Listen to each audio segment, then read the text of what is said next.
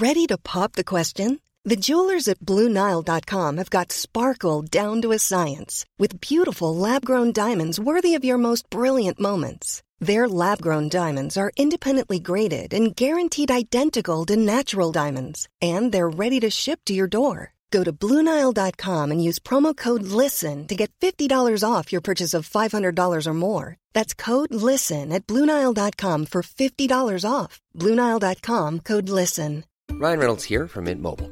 With the price of just about everything going up during inflation, we thought we'd bring our prices down. So to help us, we brought in a reverse auctioneer, which is apparently a thing. Mint Mobile Unlimited Premium Wireless. How to get thirty, thirty, how to get thirty, how to get twenty, twenty, twenty, how to get twenty, twenty, how to get fifteen, fifteen, fifteen, fifteen, just fifteen bucks a month? Sold! Give it a try at mintmobile.com slash switch. forty-five dollars up front for three months plus taxes and fees. Promo rate for new customers for limited time. Unlimited more than forty gigabytes per month. Slows full terms at mint mobile dot com.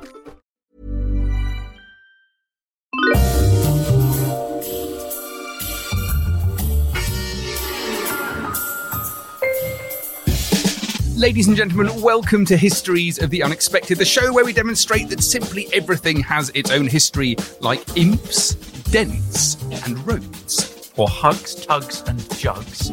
Plugs, slugs, and fugs. There's nothing like a good fug. No. Not especially around Christmas time. Happy Christmas, everyone. Happy Christmas. We will be following the links in our minds as we come across them, explaining how those histories link together in unexpected ways. Who knew, for example, Sam? Who knew that the history of Jim Crow is about monasticism, women's societies, gridlock, and going underground? Like what I did there? yeah, yeah, very much so. Yeah, very good. And pockets. Pockets are all about World War Two, U S politics, feminism, and, of course, the history of crime. I, I love the history of pockets. I want to write a book about the history of pockets. So do I. Maybe we'll, um, well, we'll certainly get it in. Yes. Um, are we doing what? I'm, I've just written pockets for World War Two. Why, you're on it. Yes, I'm on it. Did you know that when paratroopers came out of their planes on D-Day, their pockets split, showering uh, the contents of their pockets all over Normandy? That's really Sewing yeah. up pockets is interesting. Yes. Anyway, we're getting a little distracted. Lucy Lockett lost her pocket. The man sitting opposite me is the bus conductor of Route ten sixty-six and all that. Love it. Thank I you. love it. That's brilliant. It's Professor Extraordinaire of Early Modern British History at Plymouth University. It's James Daybell. Hello, James. Hello, Sam, and hello, everybody. Uh, and the man sitting opposite me is the Saint Nicholas mm. of nautical knowledge. Mm. It's the famous historical adventurer, Doctor Sam Willis. Uh, hello, everyone, and thank you very much for that, James. So this is part two of our Christmas special, because we got very carried away with our part one, and it ended up being really long. We only talked about half of what we were going to talk yes. about. Um, so we're going to carry on. Yes, I'm going to start, though, before because otherwise I might forget. Since this is Christmas and Happy Christmas, yes. I'm not going to see you over Christmas, but I have a little gift for you Ooh. to open. Oh, my God, he's bought me a present. Live on air. Happy Christmas, Sam. He he has got nothing for me.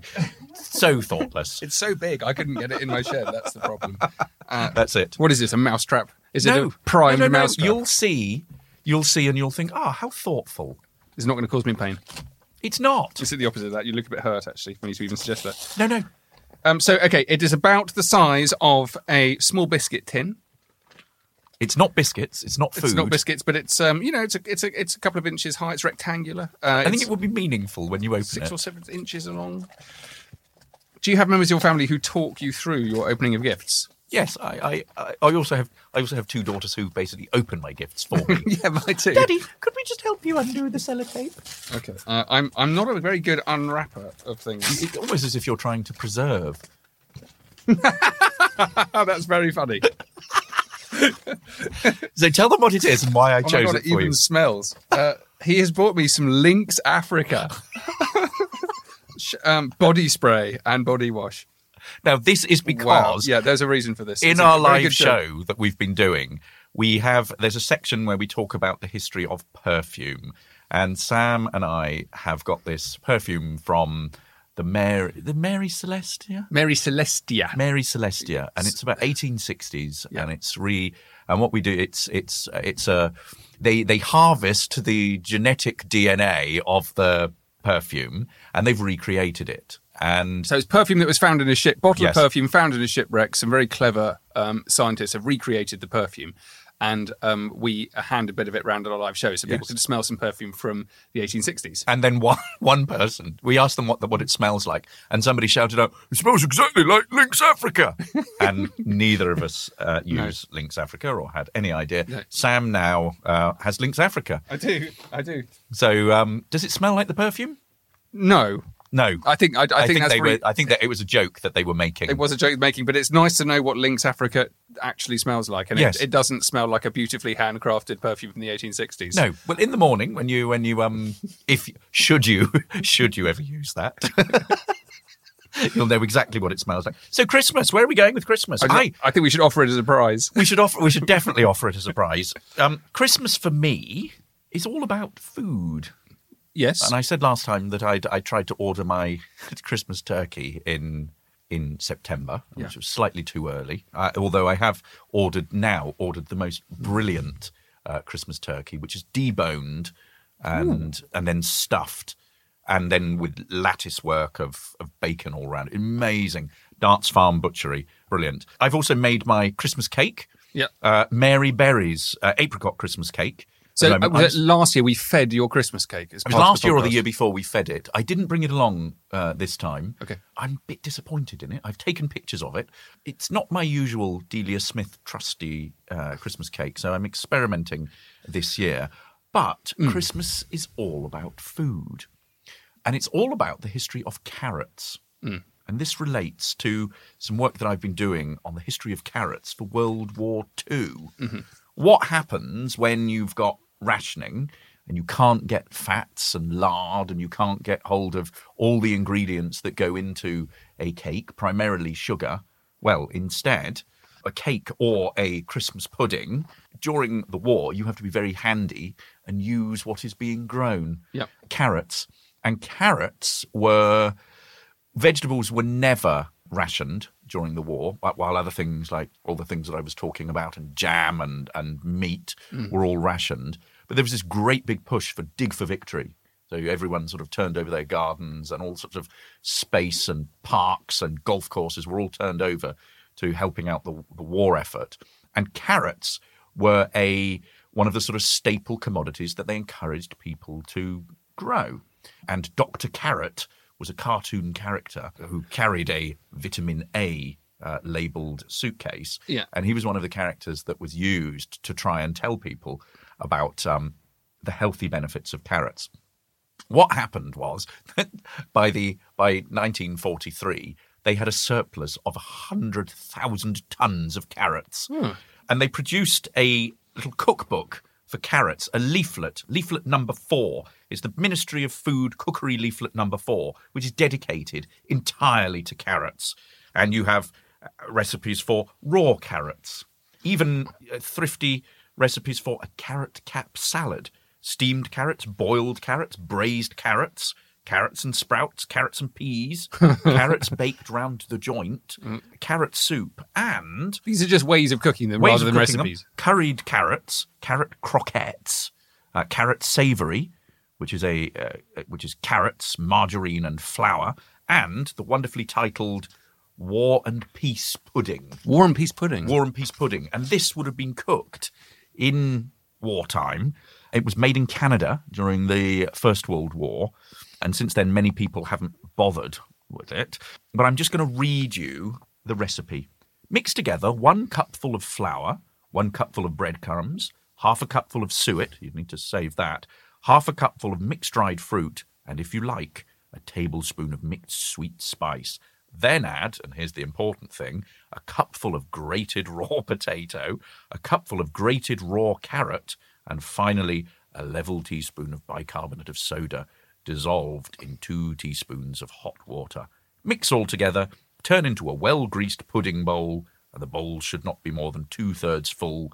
Boil or steam for at least two hours.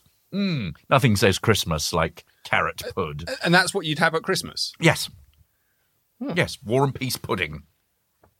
So this is a recipe for a Christmas pudding mm. that would have been made during wartime. Wow. Eat your heart out, Heston Blumenthal. Cup of raw potato. Yes, with and... your with your dissolving orange stuck in your middle of your pudding. I had one of those one year and it didn't work. Ooh. I took it back to Waitrose, and they're such nice people at the local Waitrose. Uh, they just gave me another pudding. Hmm, that's nice. Very kind. Wait, Christmas is a time for returns, isn't yes, it? Yes, it um, is. Yes. What have you got for us about Christmas? I've got the Holocaust, guilt, shame and denial. Oh, Sam. That's lovely. Isn't it? It's lovely. It's I, my, I'll I'll then read you something nice to put you back in the Christmas spirit. It's my Christmas gift to you, James. I consciously chose to talk about this um, because it is not a obviously joyous Christmas theme, but it's very, very important. And it's something I came across when I was writing for our little book, Histories of the Unexpected, for World War Two, which mm. we've, we've, we've nearly finished. And I wrote a chapter on rubble. Mm. Now... I haven't read that one yet. Oh, it's really, really, really interesting. Looking forward to it. Yeah. There are some two aspects of the history of rubble, which one of them we can't really talk about because it's not that Christmassy, but there were rubble women. You know, you talk about puzzle women. Yeah, there were rubble women who cleared the, the German streets of rubble. Um, it, it's really, really important. But there were also rubble films. Goodness me. Yeah. So rubble the, films? Rubble films. So these were films that were made just immediately after, really early on after the war, forty-six. And they were set in the ruins of German cities.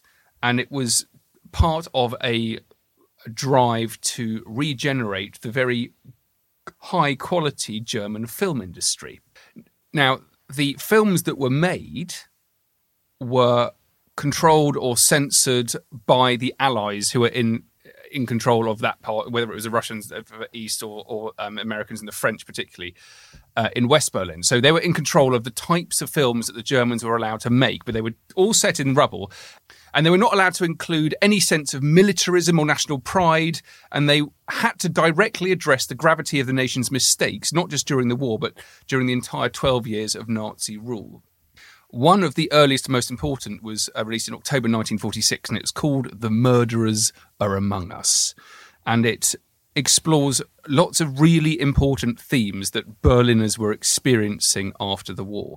So one of the themes that they explore, which actually has got a Christmas link, is is the idea of home and ownership and, and where you feel at home, mm. coming back to home. And it's the story of a woman who comes back to Berlin after the war, and she walks through the rubbled streets of Berlin. She goes up to her flat, and she she meets the optician who lives downstairs, and he survived the war, and they say hello, and they it, it's a sort of a wonderful reuniting. And she goes back up to her flat, but there's someone in her flat. And Ooh. Property theft and squatting was a massive problem after the war. So people didn't right. know who had survived, who had died, what the, what the situation is. So there's a very hostile, unpleasant guy living in her flat.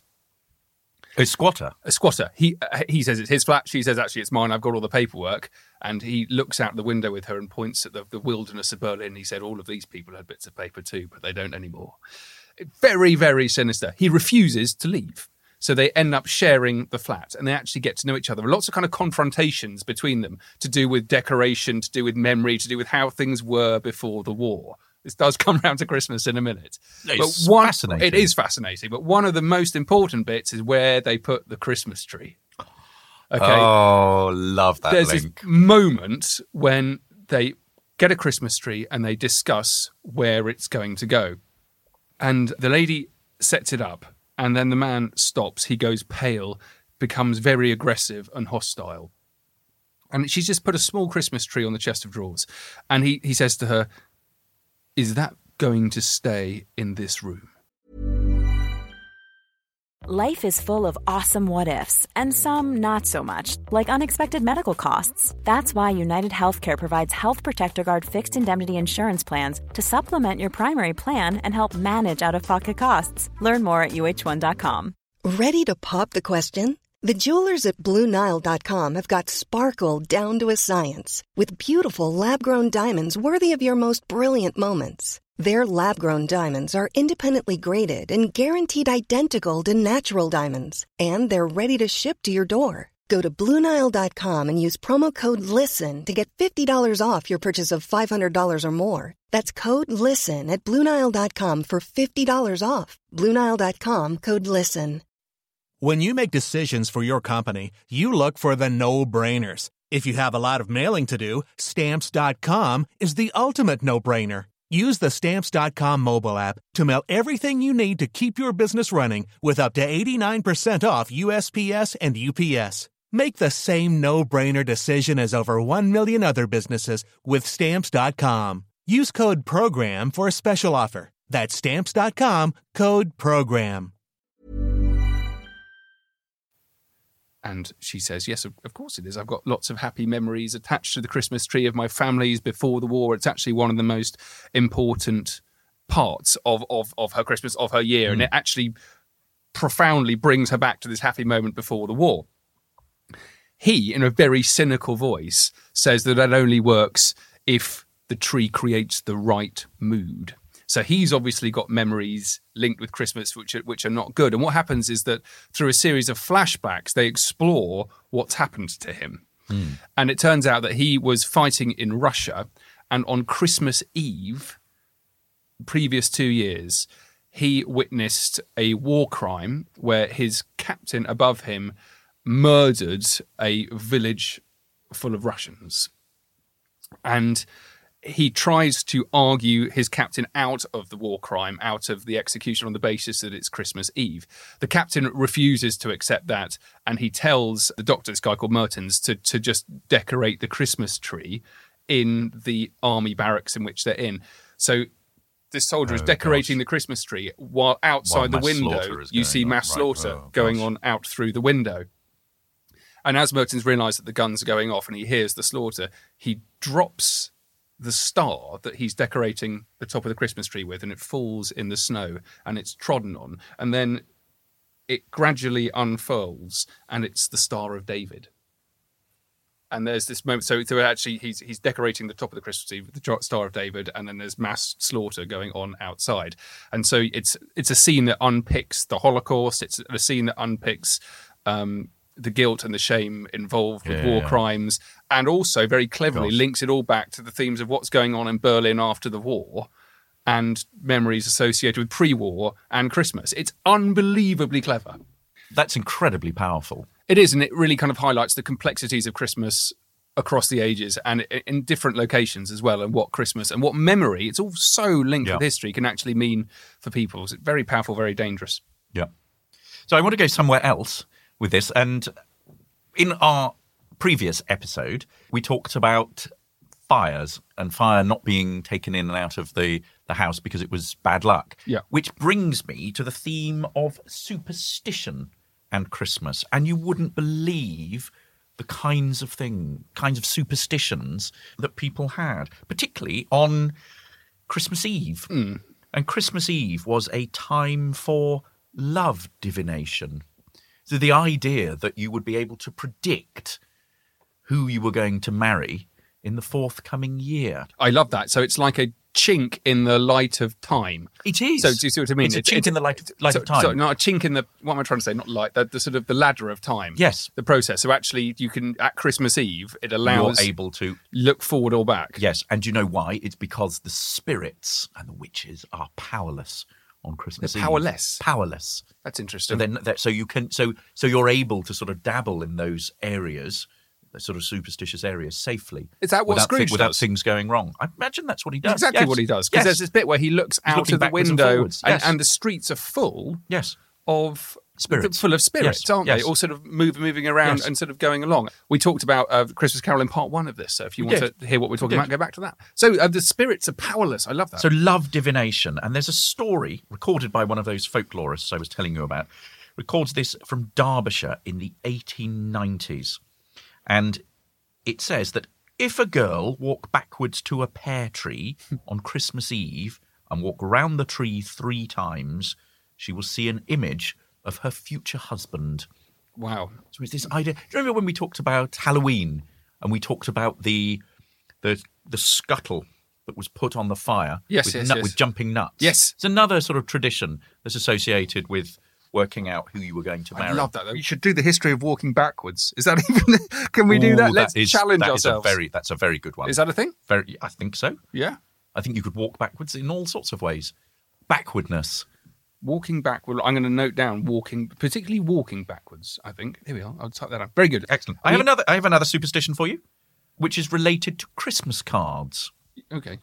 Those of you who are sitting, looking at your mantelpiece or your houses, wherever you put your Christmas cards, have a look at the robin Christmas cards. We all love a robin on a Christmas card, but did you know that they're in fact bad luck?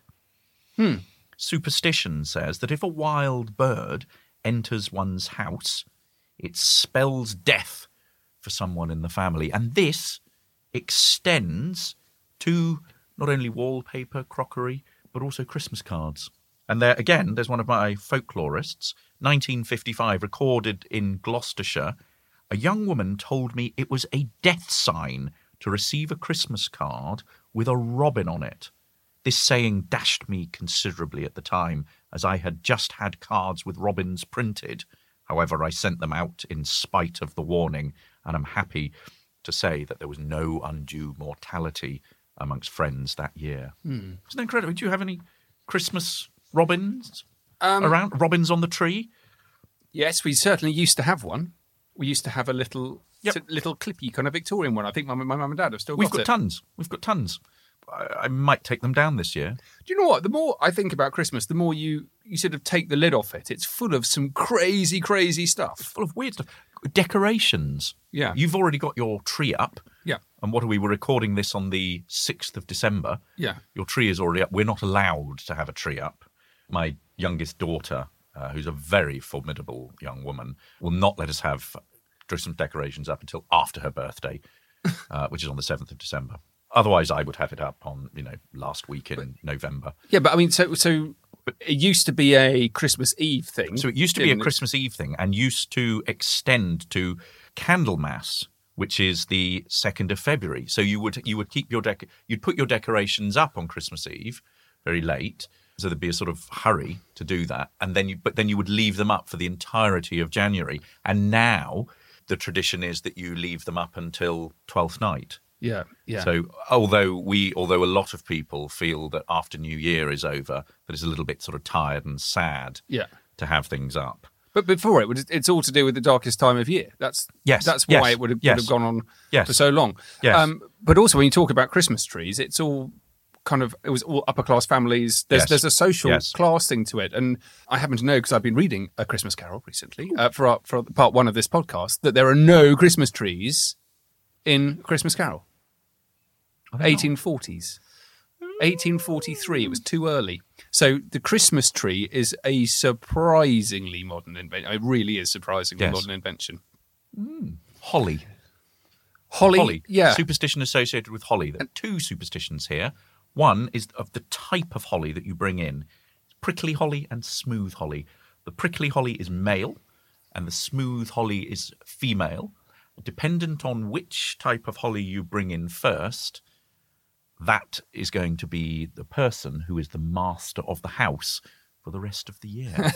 Really? So if you bring spiky male holly in first, it means it's going to be a patriarchy. If you bring in smooth female holly, it's going to be a matriarchy. It's a nest of vipers, Christmas. It is, and then you, you can get everything wrong. Then you, you need to burn holly. We, in fact, we were on the Kerry White show, B B C Radio Devon, hmm. uh, a week ago, and she had a, a listener who phoned in saying that she had holly with berries on it and it needed to be burnt when it was taken out. And mm. that's a that's a tradition as well. Yeah.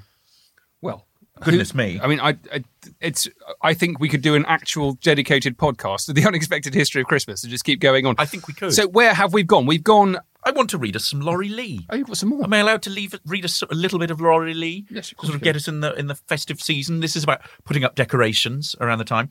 This is from a brilliant collection that came out recently, A Village Christmas and Other Notes on the English Year, which was sort of collecting together some of his his sort of seasonal writings. And there's a beautiful edition that came out. Christmas in the country meant feasts and fires, a few brief days of excess, when even the poorest amongst us would confront the stern gods of winter and the bravest possible show of good living. Everybody was busy this morning chopping wood, carrying in logs, or sitting on the doorstep plucking ducks or geese. Now the time had come for us to go to the woods and collect leaves for decorating the house. This is Christmas Eve. Among the black and bare fir trees, we shook the snow from the undergrowth with frost-reddened fingers, seeking the sharp-spiked holly, bunches of laurel and ivy, cold clusters of moon-pale mistletoe. With these our sisters transformed the familiar kitchen into a grotto of shining leaves, an enchanted bower woven from twigs and branches, sprinkled with scarlet berries. After tea, as darkness fell, we put on our coats and scarves and trooped off with mother to the town several miles down the wind-whipped valley. We always left the buying of our presents to this eleventh hour as part of the season's dramatic crescendo, joining the rest of our neighbours who were all now heading from the shops to catch the last glitter of Christmas Eve. So that that's exact captures it. The sort of early twentieth century Christmas, yeah. That everything was done on Christmas Eve. Yeah. Interesting there, the sort of gender distinctions as well. It's the sisters that do all the decoration inside and the boys that go out and get all the get all goodies, the holly and the logs the and, and, and everything. So where have we gone? Where have we? Gosh, golly, we've gone everywhere all over again, haven't we? Carrots. Carrots. We, we did carrots. carrots. Um, we did dig for victory. We did darkness. Um, we did a bit of darkness. Rubble. Rubble. Um, Christmas Carol again. Yeah, a bit of Holocaust. Lynx Africa. Uh, Lynx Africa. We and, did Lynx Africa. And ending with Laurie Lee and Back to Christmas Trees. Yes. So uh, Lynx uh, Africa, Lynxus, makes me think about what we're doing in the new year. And we are doing more Histories of the Unexpected live, aren't we? We are. And in particular, we are at the upstairs at the Gatehouse in Highgate, yep, on the second and third of February. We're doing an evening show on the Saturday night and we're doing a matinee at four o'clock on the Sunday. So you should come along and see us if you live in the capital city of London town. Yeah, or not, you just come up and see us. We've got yes. a special offer for um, living history people. If you were a living history reenactor, and if you come along to one of our shows in your full regalia and kit, then we will give you a discounted ticket. You get an invite to a social meet up after the show where you'll get a free drink and you get a chance to win a prize. We want to see as many of you living history people there as possible. We think it's absolutely fantastic what you do. Brilliant. Now, if you like what you hear, please do leave us a review on iTunes, subscribe to the podcast and tell all your friends. We're on Twitter. You can follow me at Doctor Sam Willis. And you can follow me at James Daybell. And you can follow Histories of the Unexpected on at UnexpectedPod. We are proud to be part of the excellent History Hit Network, home of Dan Snow's History Hit and a slew of other great shows. Um, you can find out more about what we've got planned with our books and our live shows and everything on histories of the unexpected dot com. Thank you very, very much for listening. Thank you very, very much. And wherever you are, I hope you are having a wonderful Christmas. Bye. Bye.